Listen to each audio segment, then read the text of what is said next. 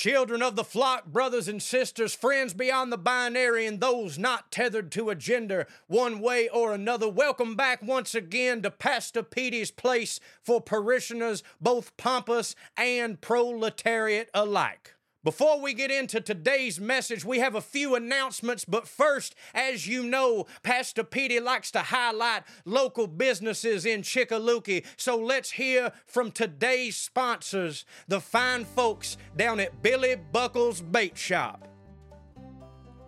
Down at Billy Buckles Bait Shop, we know that sitting on the dock and casting a line is often the only relief you get from a world filled with pain and regret. You wanted more out of life, but God had other plans. After accidentally slipping one past the goalie after a hot streak on the roulette wheel in Tunica, your wife popped out an eight pound headache nine months later, Father God. And you thought one kid wasn't a big deal, but less than a year after that, your wife popped out another. When you married her, Father God, you didn't think it would matter that she's not a Protestant, but you didn't take into consideration the Catholic stance on birth control. Now, here you are, 24 years old with four mouths to feed and back pain that ain't getting no better as long as you're down at the factory. And now it's beginning to sink in that you'll never be anywhere else.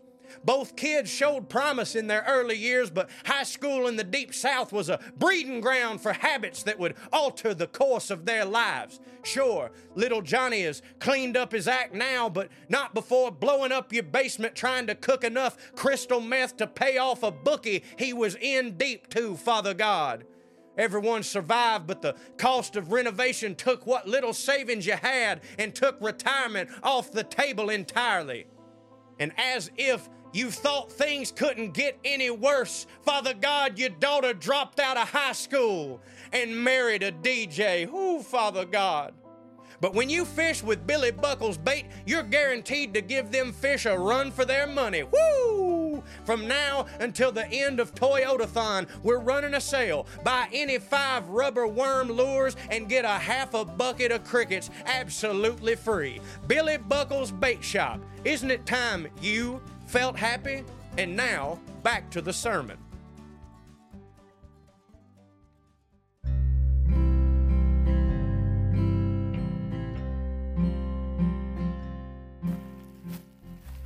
Friends and neighbors, children of the flock, Father God, today's message may have been uttered once before by Pastor Petey. I'm not one to know, but it does bear repeating, Father God. The fire and brimstone preachers down at the Baptist church often repeat themselves because sometimes a message needs to be pounded into the congregation's head, Father God, lest them be guilty of the sin themselves. Woo! Can I get an amen? Amen, Pastor. Today's message comes from the book of Common Decency, chapter 3, verse 16, Father God, and it reads thus. If thou take longer than two and a half minutes to complete your transaction at the gas station, Father God, you should be publicly whipped and placed in the stockade for all the villagers of Chickaluki to cast their eyes upon a disappointment and a mistake of God. Woo, Father God.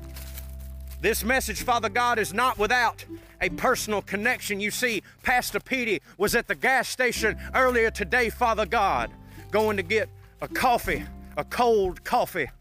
Whoo, I tell you what, if my Paul Perkins heard tell of me drinking a cold coffee, he'd say, Little Petey, it better be cold because it was left on the counter. Because round here we drink hot coffee like John Wayne, Father God. To my, pa- my Paul, Mr. Old Man Perkins, I would like to say, if you can hear me out there and you're not rolling in your grave, my friend, you missed out on one of the luxuries in life, Father God, a cool, caffeinated, creamy, almost chocolatey beverage on a hot summer day. Beats the hell out of drinking that motor oil you called a cup of joe, Father God, but I digress. Pastor Petey was going to the gas station, a ritual for when I'm putting my sermon together, Father God.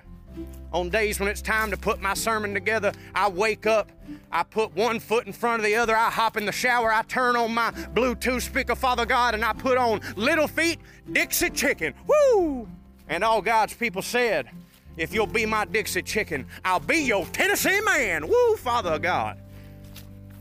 Pastor Petey's once again getting off track, consumed with the delightful jam sounds of the 70s rock and roll. I listen to my song, I go in and kiss my little baby and my wife, and I head to the gas station to get my caffeine, and then I go to the park. If everyone is being a willing participant in this thing we call society, this entire scenario should only take about five minutes from start to finish, Father God, and I'm in the park getting inspired to speak the word. But not today. No, not today. And, and quite frankly, on too many days, I can't even count. This has happened to me. I go into the gas station today, Father God, there's one man in the gas station aside from me, and he's already in line, Father God. Praise thee.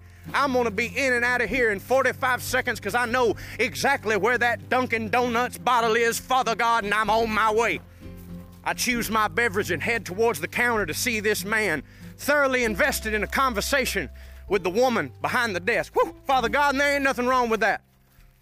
There ain't nothing wrong with making conversation with people who are working to provide you with goods.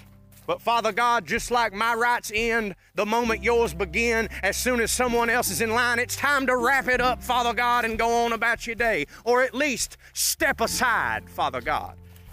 But no, no, no, this man continued to spout his nonsense to the poor worker who you know just wanted to keep the line moving so the day could continue in an orderly fashion, Father God.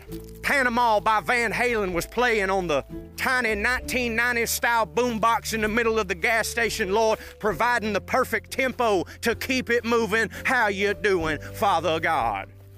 Topics from the conversation which seem so meaningful to this man included how he doesn't understand that the new generation doesn't carry a regular leather wallet in their back pocket, Father God. He said, I know it may hurt your back, but that's what men are supposed to do. Woo, Father God. To quote from my little triangle at the Cracker Barrel, an ignoramus of the highest order, Father God, a few pegs short of a full game. He talked of how his favorite hunting dog had a bowel obstruction, Father God, and while Pastor Petey is a lover of animals and sympathizes with the cause, I don't see what that's got to do with you and the lady behind the gas station who's trying to keep it moving, Father God, so that Pastor Petey can drink his wonderful Dunkin' Donuts cold latte and begin to write down the Word of God. Oh, how I wish it was over children of the flock, but it was not. You see, it was at this moment he decided, you know what? You know what would make today better if I spent just a little bit longer getting a lottery ticket, Father God. And unlike some pastors, Pastor Petey does not think that the lottery is of the devil. As long as you can control yourself, it is a harmless game of chance to play every now and again because you might turn $5 into $500. Father God, and in this economy, we can all understand someone's desire for such as that.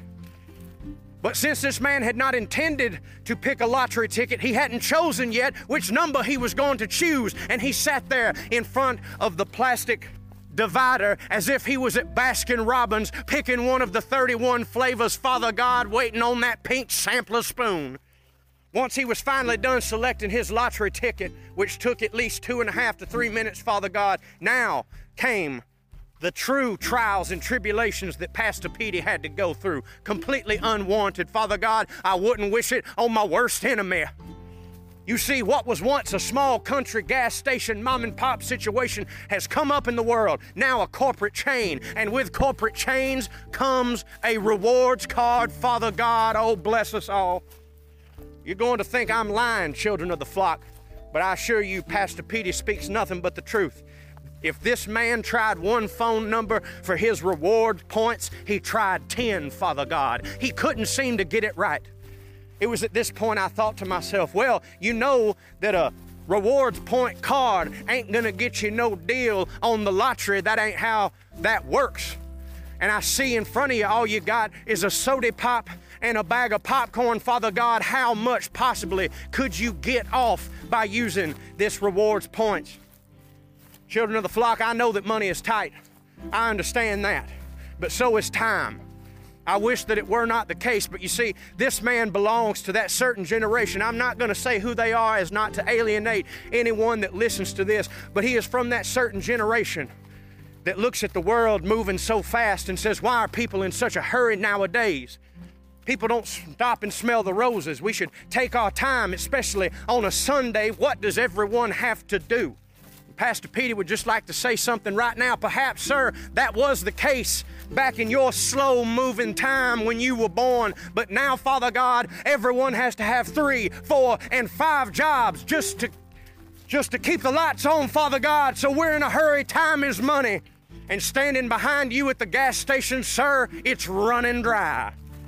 This man had the audacity not to give up and just accept that his rewards card was not going to work. No, Father God, he called his wife to get the number. And, brothers and sisters, children of the flock, I wish that what I was about to tell you was a lie, but it was not. You see, it is not that this man did not know his rewards number, Father God, and I shit you not, he was not putting in the area code, Father God. You're going to think that I'm lying about this, Father God, but this entire event took 15 whole minutes, Father God. And how do I know? Because I was able to look at the time stamps on my text messages, Father God. You see, when I got to the gas station, I had texted my wife and asked her if it would delight her if later I put a pork loin in the oven, Father God. And from that moment till the moment I was standing behind this lackadaisical ne'er do well, 15 minutes had transpired, Father God. But lest ye think that this only affected me and Pastor Petey is being selfish and telling a tale of woe that pales in comparison to the woes that most people suffer every day. Father God, it did not just affect me. You see, as I told you, when I walked into this gas station, there was one man at the front and me. By the time this man finished his transactions, I shit you not, ladies and gentlemen, children of the flock and friends beyond the binary, those not tethered to one gender, one way or another, there were 20 people standing in line behind me, held up because of this man and his lackadaisical attitude. 20 people who were trying to get gas, get a candy bar, get a Powerade, and get back to their family on a Sunday, Father God. Not just affecting their lives, but now the poor woman behind the desk at the gas station is in the weeds, Father God, all because this man thought that his time was more valuable than everyone's else. Children of the flock, I'm a forgiving man. I try not to resort to anger, and I did not today. But I will tell you, children of the flock, that if this man had completed his transaction and stood there and scratched his lottery tickets off, you'd all be having to do a GoFundMe to raise Pastor Petey's bail because I believe I would have taken an old stale baby Ruth and beat this man to death in the head. Father God, forgive me, but I would have. So, the message today, children of the flock, is be considerate.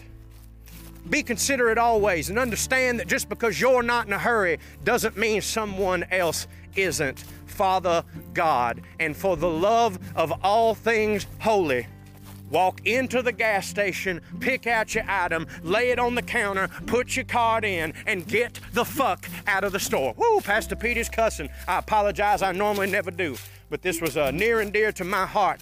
I hope you all have had a wonderful Sunday. I hope that today, when you go to the gas station, you are in and out and on your way home to watch television with those you love. Watch television, I say, because it's almost too cold to do anything else. Pastor Petey is, of course, outside walking in the woods, but only because I am enveloped in the warmth of God's love and I am able to do all things through Him, Father God. I love you. Be careful out there. I'll see you later next week. And remember, don't do nothing I wouldn't do, Father God. But if you're going to, but do it twice, baby. Woo!